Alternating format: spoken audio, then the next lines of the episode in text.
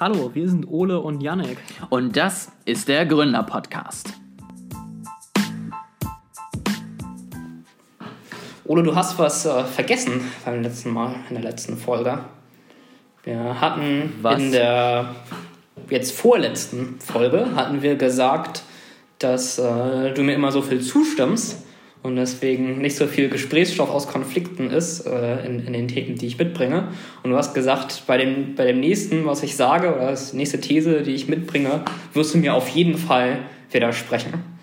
Und das, äh, Aber hattest du denn irgendeine sinnvolle These überhaupt im letzten Podcast? Äh, yes. mhm. Ja, ich habe gesagt am Ende, wo ich neue Rewards-Programme sehe, hättest du mir widersprechen müssen. Gut, du hast Ah. zuerst das mit den Reisen gesagt und dann habe ich auch Reisen gesagt. Ne? Ich hätte anfangen müssen und dann so rum. Aber es, äh, dann kannst du es ja jetzt machen. Und zwar wollte ich mal so einen kleinen Teaser bringen. Ich hatte ja sehr lange versprochen, äh, ein bisschen was, so eine, so eine Digitalpolitik-Folge zu machen. Nein. Die ist auch heute immer noch nicht. Deswegen, ich habe schon gleich vorher gesagt, Teaser, damit du nicht denkst, äh, das ist die voll, volle, volle Folge.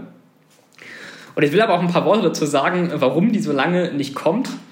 Und zwar, es ist ja so, wenn ich jetzt eine Folge mache zum Thema Digitalpolitik und das alles vorstelle, dann stelle ich mich ja hin und sage, das hier ist meine Meinung und meine Position und äh, mein Programm auch zu einem Thema, das mir am Herzen liegt. Ja, es ist ja nicht wie bei manchen von den anderen Themen, wo, wir, wo du irgendwas mitbringst und ich dann so ein bisschen spontanes Kommentar zu mache, was ich aus dem Bauch heraus glaube, sondern das ist dann wirklich quasi der Standpunkt von mir.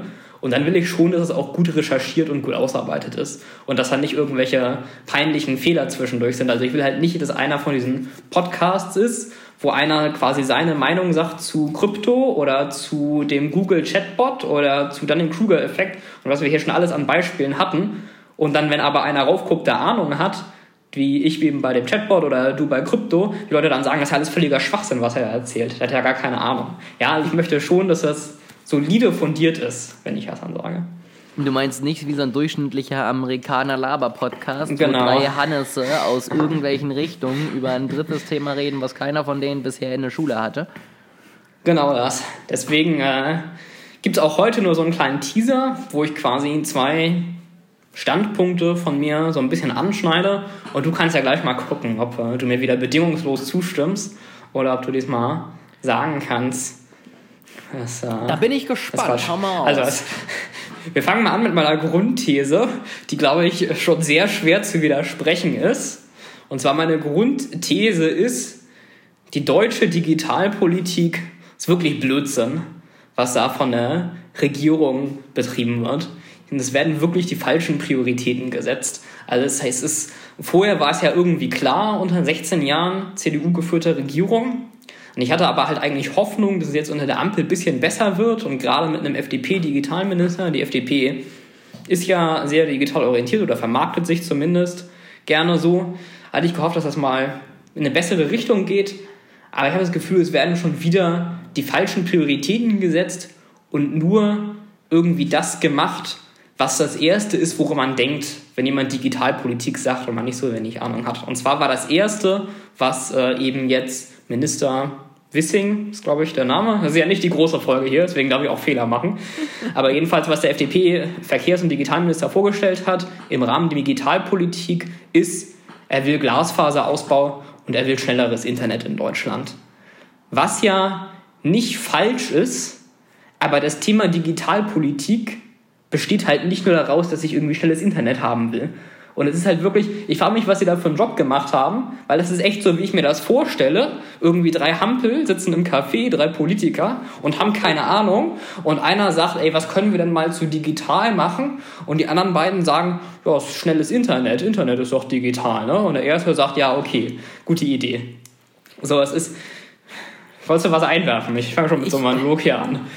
Ja, ich, ich wollte einfach nur die äh, in dem Moment äh, leider noch zustimmen müssen. Das ist jetzt wirklich schlecht, was wo man äh, widersprechen kann. Ich würde aber sogar noch grundlegender anfangen und sagen, dass es mich schon genervt hat, dass sie weiterhin an dieser Zusammenführung des Ministeriums äh, be- beibehalten haben. Ja, also, dass sie weiterhin Verkehr und Digitales zusammenbringen, Ja. wo ich so denke, sorry, aber also keine Ahnung, jemand, der Straßen plant und baut, hat halt einfach keine Ahnung von künstlicher Intelligenz. Also trennt doch bitte das Ministerium und habt da jemanden sitzen, oder zumindest Mitarbeiter da sitzen, die diesem Hansel, der da oben sitzt, zuarbeiten und sagen, das ist der Plan und so machen wir das. Also das, das fand ich schon das Erste, was mich damals gestört hat.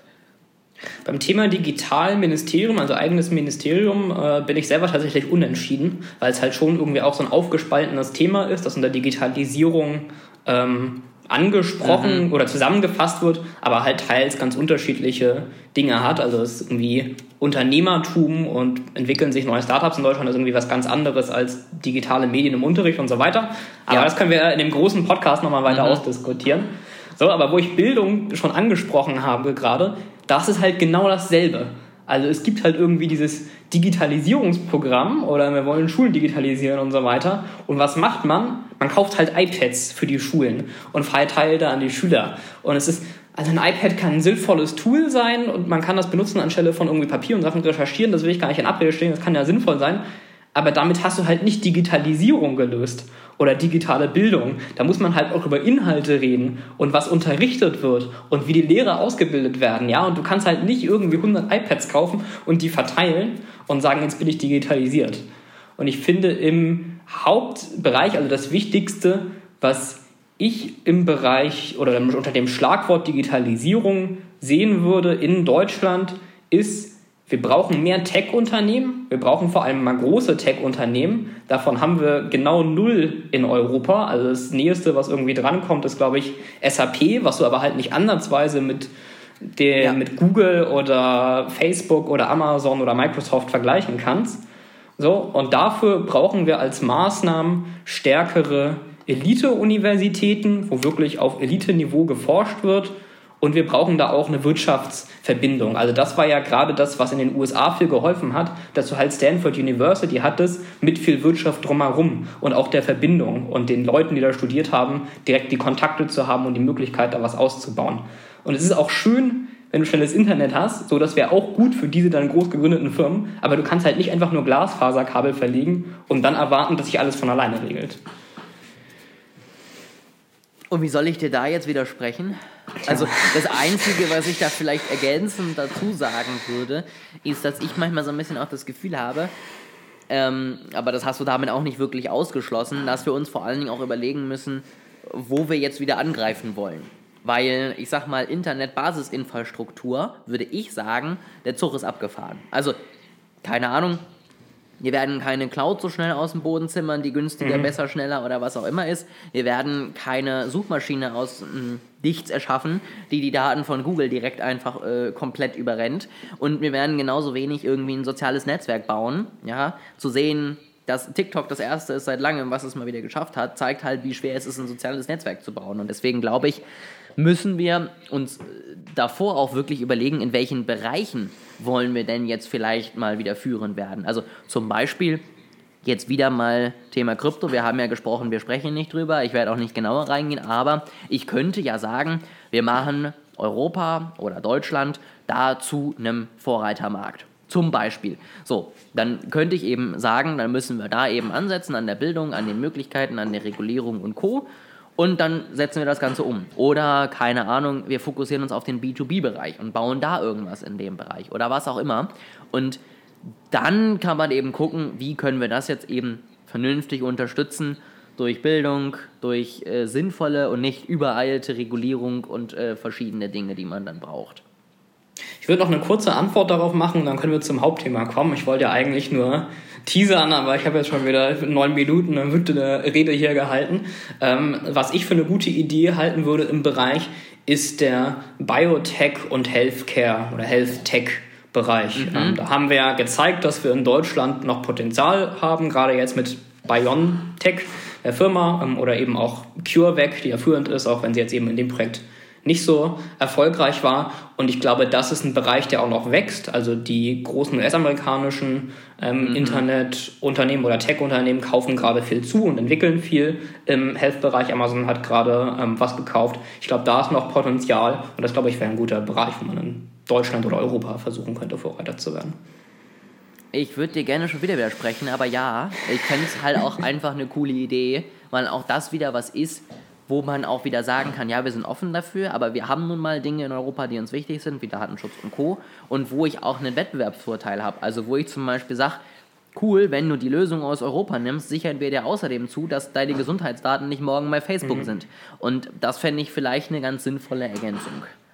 Das hatte ich jetzt gerade vergessen zu sagen, das wollte ich eigentlich auch sagen, du hast es schon wunderbar ergänzt und denkst an das, was ich vergessen habe. Also ich sehe es ich genau wie du. Ist, äh, der, der Datenschutz muss auf einem guten Niveau da bleiben. Datenschutz ist extrem wichtig im Healthcare-Bereich. Das sind ja Teile der sensibelsten Daten, die es gibt. Aber nicht so streng, dass man gar nichts mehr machen müsste. Also es muss gut sein, aber pragmatisch. Genau, ich finde, es muss die DSGVO ein bisschen entschlacken. So ein paar Grundsätze dürfen auf jeden Fall drin bleiben, aber eben so ein paar Dinge sollten auch entspannt werden, damit man überhaupt erstmal anfangen kann, ohne direkt 700 äh, Anwälte als erstes zu bezahlen, bevor man den ersten Entwickler irgendwie an Bord holt. Ähm, das wäre, glaube ich, ganz sinnvoll. Dann äh, bin ich auf jeden Fall mal gespannt auf äh, die, die vollständige Folge. Wenn der Teaser jetzt anderthalb Jahre gebraucht hat, dann ähm, Zehn Jahre ja in es spätestens ist, es ist, es ist drei Jahren zum Thema. Es ist in der gleichen Geschwindigkeit wie deutsche Digitalprojekte. Der war gut. Ähm, ja, auf jeden Fall. Dann können wir ja in drei, vier Jahren mit der vollständigen Folge rechnen. Ich freue mich drauf. Ähm, und dann lass uns jetzt ein Thema machen, da mal gucken, wie, was uns da so zu einfällt, wie kreativ und spontan wir da heute sind.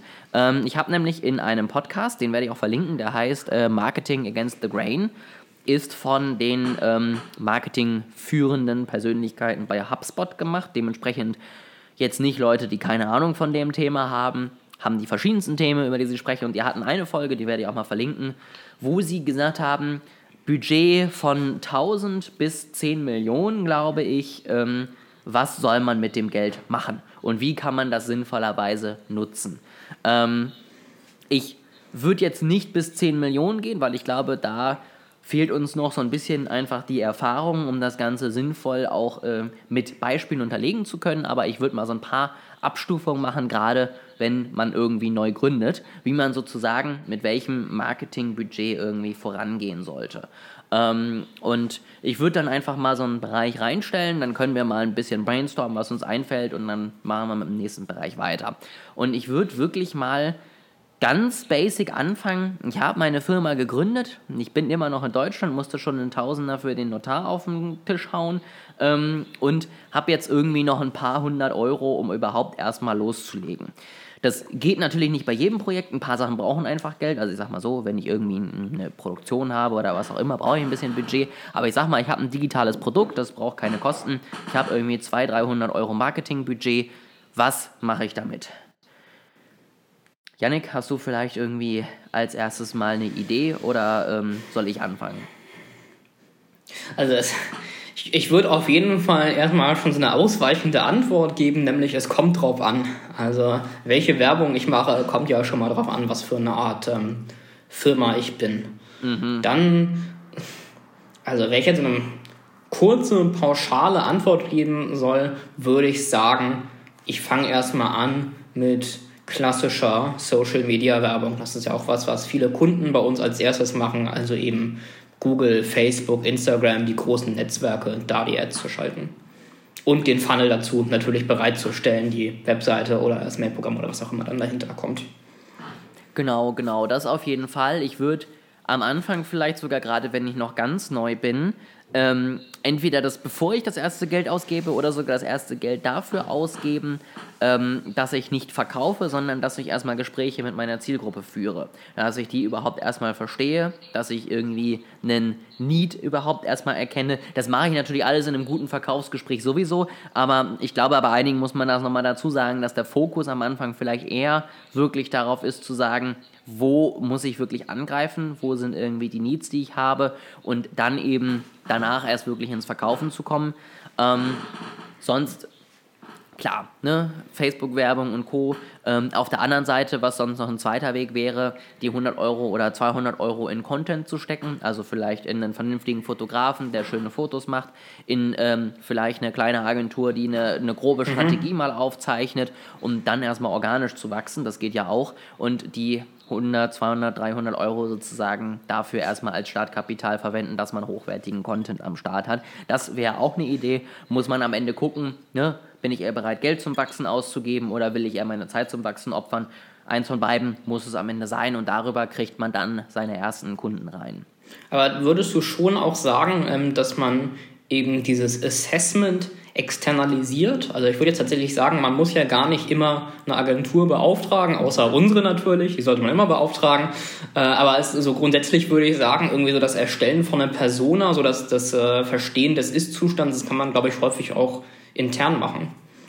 Ja, vieles kannst du auch ähm, intern machen wir haben ja auch die Zeit des Content Marketings. Also wie viele Agenturen dir kostenlos erzählen, wie du dich positionieren kannst. Schaut mal in unseren Podcast-Feed, da haben wir auch, glaube ich, schon mehrere Folgen zum Beispiel zu gemacht.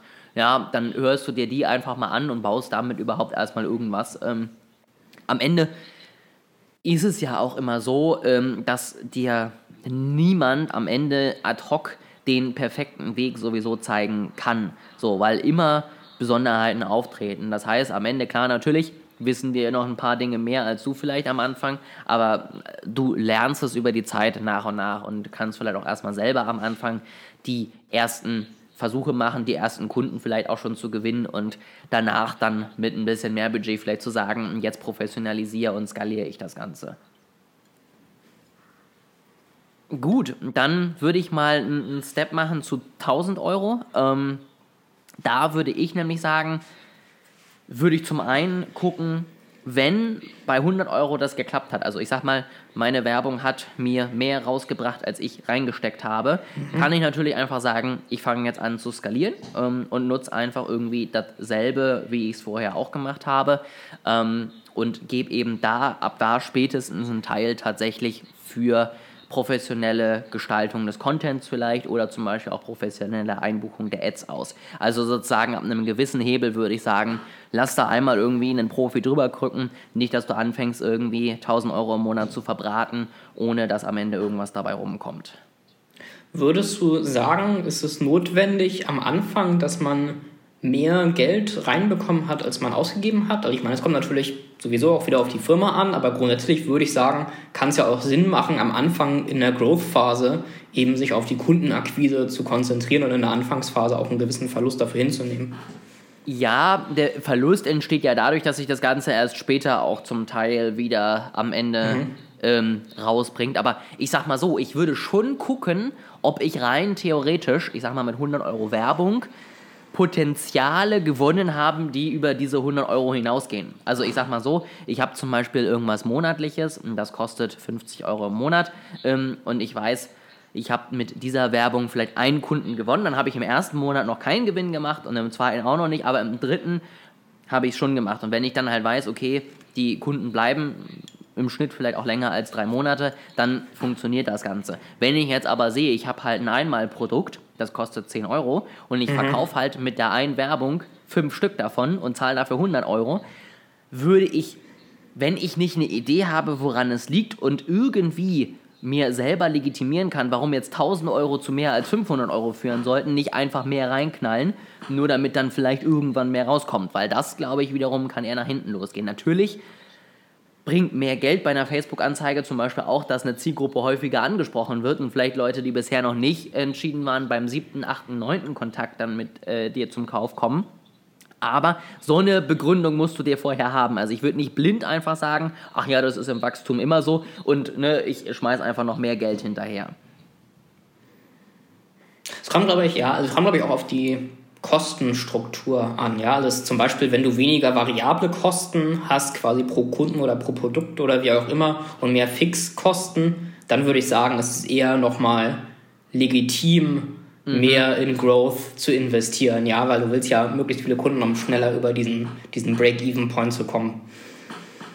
Das auf jeden Fall. Da ist es natürlich dann auch wichtig, ähm, dass du da mit dem Geld auch am Anfang überhaupt erstmal ein Proof of Concept überhaupt hinkriegst. Ne? Also gerade wenn du vielleicht auch nicht ganz billige Sachen hast, kannst du ja nicht erwarten, dass du mit 100 Euro dann plötzlich irgendwie schon deine ersten 10 Kunden gewinnst. Ich glaube, es gibt wenige Leute, die irgendwie aus 100 Euro 10.000 Euro machen. Mhm. Dementsprechend musst du natürlich am Anfang schon ein bisschen was überhaupt Außer die Coaches ausgeben. auf YouTube.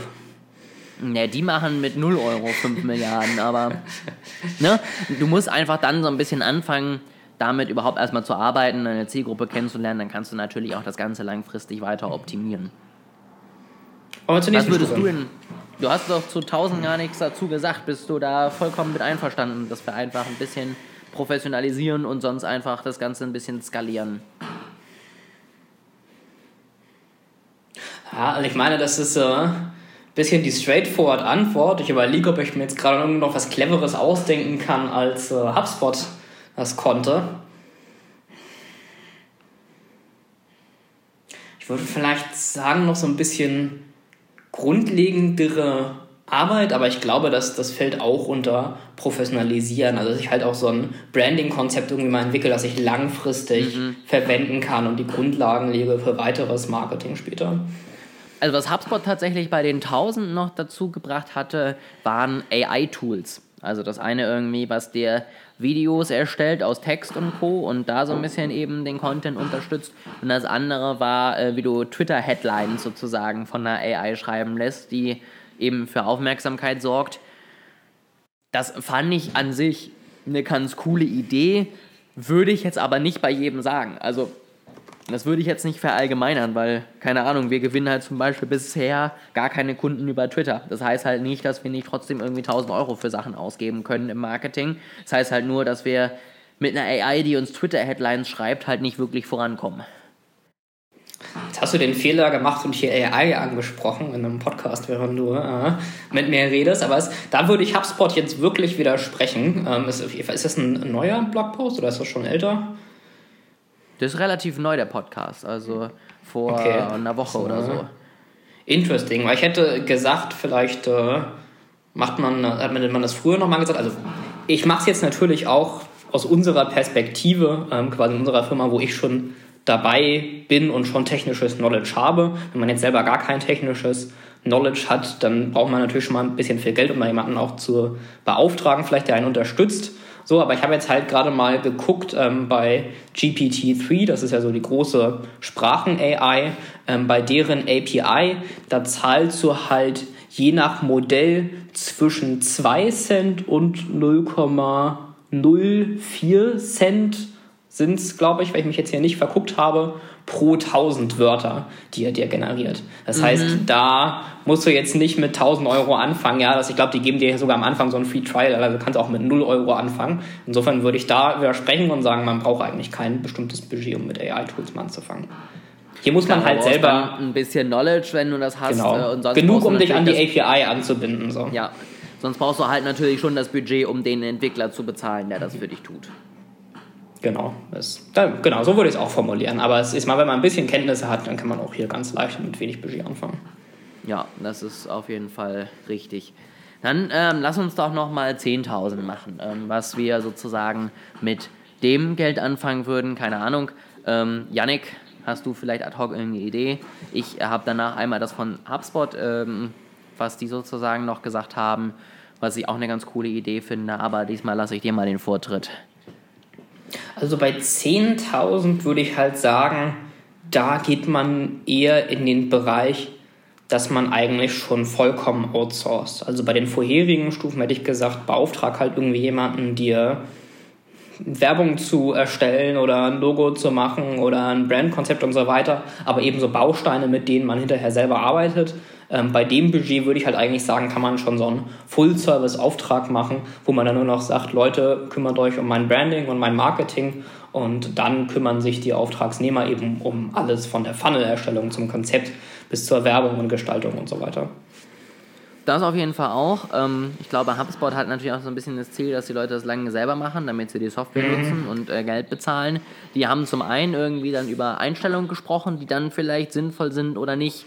Ähm, da könnten wir jetzt, glaube ich, nochmal wieder eine stundenlange Diskussion drüber aufmachen, was muss in Marketing-Team rein und was nicht. Ähm, was sonst am Ende noch ganz spannend war, war tatsächlich eher der Punkt, dass HubSpot dann gesagt hat, dass man mit diesem Budget dann auch rausgeht und Werbung und ähm, Pläne hat, die eher in Richtung Brandaufbau gehen. Das heißt, man hat dann vielleicht auch mal ein Sponsoring mit drin oder man bezahlt mal einen Influencer oder auch kleinere Influencer ein paar mehr davon, um sozusagen erstmal Aufmerksamkeit zu generieren. Ja, also Facebook-Werbung ist ja häufig Von den meisten wird schon als sehr ähm, zielgerichtet gesehen. Also du hast meistens ja schon irgendwie ein Ziel, sei es irgendwie ein Lied, der auf jeden Fall dabei rumkommen muss oder was auch immer. Und da war eben die Aussage, wenn dein Budget eben langsam hochgeht Richtung 10.000 oder auch eben 20.000, 30.000, dann gib auch einfach mal einen Teil davon für Sachen aus, die du nicht direkt tracken kannst, um überhaupt deine Marke irgendwie über Facebook und das Zielgerichtete hinaus bekannt zu machen. Ich glaube, es, äh, ist, ich komme ja aus der Tech-Welt und deswegen sehe ich diese Fragen oder auch Marketing äh, immer auch aus so einem Tech-Blick. Also ich will jetzt Software, irgendwie ein Web-Software-Abo oder so vermarkten. Und da ist es, glaube ich, mehr häufig diese direkte Werbung, weil ich halt diesen Funnel habe. Ja, ich habe irgendwie eine Facebook-Ad und da klicken die Leute drauf und dann registrieren sie sich und schließen ja Abo ab und dann kann ich das direkt zuordnen. Ja, und wenn ich jetzt irgendwie eine App vermarkte, dann würde ich hier ja nicht einen Influencer damit beauftragen, der sagt, ja, guck mal, diese neue To-Do-App, die ich benutze, ist total super. Aber vielleicht noch eine weiterführende Frage, falls du mir das beantworten kannst, äh, aus dem Kopf, wie, wie, bei wie viel fängt denn das so an? Also ich denke bei Influencer immer an irgendwelcher Supermodels, wo du drei Millionen Euro bezahlen musst, damit die dich vermarktet. Aber es, äh, wenn du sagst kleinere Influencer, dann wird das wahrscheinlich auch ein bisschen niedriger anfangen. Ja, also ich sag mal so, du kannst rein theoretisch, und das glaube ich wird auch immer mehr kommen, halt auch einfach mit einem Portfolio an Mikroinfluencern arbeiten. Das mhm. heißt, du suchst dir ein paar Leute raus, die haben so, ich sag mal, 3.000 bis 5.000 Follower ähm, guckst da, dass du ein bisschen Zeit in die Recherche steckst, dass deren Zielgruppen sich nicht zu sehr überschneiden und buchst davon einfach drei, vier. Du hast da nämlich den großen Vorteil, dass ein paar von denen zum Beispiel noch gar keine Anfragen haben und da kannst du ein bisschen mehr die Preise vielleicht auch selber diktieren, beziehungsweise die meisten von denen machen das halt nicht professionell, die haben das halt nebenbei und wenn du denen halt sagst, komm, mach mal irgendwie eine Kooperation mit mir für einen Monat und du kriegst dafür einen Tausender, dann fallen die dir um den Hals ja. und sagen, du, ich mache auch fünf Monate, ist kein Problem. Ich will natürlich nicht sagen, hört, äh, fangt an, Influencer auszubeuten, aber ne, ich glaube, gerade so kleine Influencer sind da einfach noch nicht pro, so professionalisiert und da hast du wahrscheinlich am Ende sogar einen günstigeren TKP, als wenn du eben ganz große angehst was du natürlich eins zu eins nicht vergleichen kannst. Also du kannst ja gar nicht so viele Mikroinfluencer zusammensammeln, dass du dann das Riesenmodel da irgendwie ersetzt. Ne? Das ist immer noch eine andere Art der Werbung. Aber ich sag mal, mit 3, 4, 5.000 ähm, kannst du da bestimmt ein paar Mikroinfluencer tatsächlich brain, äh, briefen und mal für drei, vier Wochen eine Kooperation machen. Und gerade da würde ich tatsächlich auch wirklich versuchen, langfristig ranzugehen, weil euch das langfristig sicherlich helfen kann. Zum einen können die Influencer dann damit rechnen und ähm, haben auch einfach das Gefühl, dass ihr wirkliches Interesse an der Person habt und nicht nur an der Reichweite. Und zum anderen kann es halt sein, dass ihr dann schon mal einen Fuß in der Tür habt. Die Person wächst weiter und ihr habt dann halt irgendwie jemanden bei euch an der Hand, der euch immer noch dafür dankbar ist, dass ihr irgendwann mal auf ihn zugekommen seid oder auf sie und das Ganze überhaupt angefangen habt. Dieses, oh, ich kann mit meinem Account Geld verdienen. Eine dumme Frage noch. Ich bin äh, in der Influencer-Szene nicht so drin, wie man vielleicht merkt. Ähm, was ist denn die Motivation von Mikroinfluencern? Also ist das einfach ein Hobby? Sind die einfach gerne auf Social Media und nehmen dann halt auch Sponsorings als Bonus im Kauf, wenn es mal kommt? Oder ist das halt so ein Sidegag, beziehungsweise fängt das schon mit einer kommerziellen Motivation an? Unterschiedlich. Also von bis. Es ist, glaube ich, je nach Bereich ist es was anderes, ähm, je nach äh, Thema, je nach Markt äh, kann, hast du da alles dabei. Ähm, der Nachteil am Ende an so einer Strategie ist, du brauchst wirklich ein bisschen Zeit, um nämlich genau das rauszufinden. Also ich sag mal so, habe ich da jetzt einen Influencer, der das wirklich nur aus Jux und Dollerei macht, ähm, dann muss ich den natürlich auch anders ansprechen als jemanden, mhm. wo ich vielleicht schon sehe, dass er das Ganze mal professioneller machen möchte. Und ähm, das dauert, glaube ich, tatsächlich ein bisschen. Ne? Also das ist jetzt nichts, wo ich von heute auf morgen sage, auch das ist ja eine super Idee, fertig ist. Ähm, aber das kann sich auf jeden Fall lohnen, wenn man die Zeit sich am Ende auch dafür nimmt und ähm, dann wirklich auch guckt, wer ist hinter diesem Profil und was ist der Plan, das Ziel von dieser Person. Ich glaube so, okay, dass er mir immer die Grundlagen von allem erklären muss. Ja, letztes Mal Krypto, dieses Mal Influencer. Ich, ich denke mir ja immer, wenn du diese Fragen hast, dann hat sie ja jemand anders äh, von den ZuhörerInnen sowieso auch. Und äh, dann ist das doch super, wenn wir das jetzt geklärt haben. Muss ich nächstes Mal wieder ein Tech-Thema mitbringen, ja. du keine Ahnung von hast. Genau, genau, das ist eine gute Idee. Nee, aber das würde ich auf jeden Fall so als, als nächsten Step, finde ich eine ganz gute Idee. Ähm, klar, muss man auch immer dazu sagen, ne, it depends. Ja, also du kannst natürlich nicht wenn du B2B machst, denselben strategischen Plan durchgehen, wie wenn du B2C machst. Und du kannst halt, wenn du Dienstleistungen verkaufst, nicht dasselbe machen, wie wenn du Produkte verkaufst. Das ist natürlich immer ein kleiner Unterschied, aber ich glaube, so ein, so ein grobes Framework ist das schon mal und äh, so ein bisschen Inspiration kann das, glaube ich, geben. Und am Ende muss man halt selber, wie gesagt, immer testen, was am Ende gut läuft und was eben nicht gut läuft. Wo man mehr Inspiration herbekommen kann für sein Branding und Marketing, wissen wir sowieso alle. Sag nochmal, Janik, weil es so schön ist. Möchtest du, dass ich den Unternehmennamen jetzt nochmal sage? Oder ich, Ich- kann ich es, möchte- Ich, yes. ich, ich mache das äh, wie, wie beim einen Podcast, den ich immer höre, die sagen immer die Webseite. Also geht auf www.northpro.consulting und klickt auf den Button für Anfrage, für weitere Informationen. Sehr An meiner. Marketingstimme muss ich noch ein bisschen arbeiten, glaube ich. Ah, 8 von 10. Aber das kriegen wir schon noch hin. Sehr gut. Dann ähm, haben wir, glaube ich, wieder einen ganz guten Ritt durch das Thema gemacht. Hast du noch irgendwelche schönen letzten Worte, nachdem ich dir in der letzten Folge dein Ende so ein bisschen kaputt gemacht habe? Also letztes Mal hatte ich ein gutes und da hast du es mich nicht machen lassen. Jetzt habe ich keins und jetzt willst du mich dazu zwingen. Es- Wir müssen uns nachher nochmal drüber unterhalten, glaube ich. Sehr gut. Ähm, dann hoffen wir, dass wir in der nächsten Woche noch gemeinsam vor das Mikrofon treten. Ansonsten war das vielleicht die letzte Folge des Nordpro Podcasts. Man weiß es nicht genau. Ähm, aber wir klären das jetzt mal privat.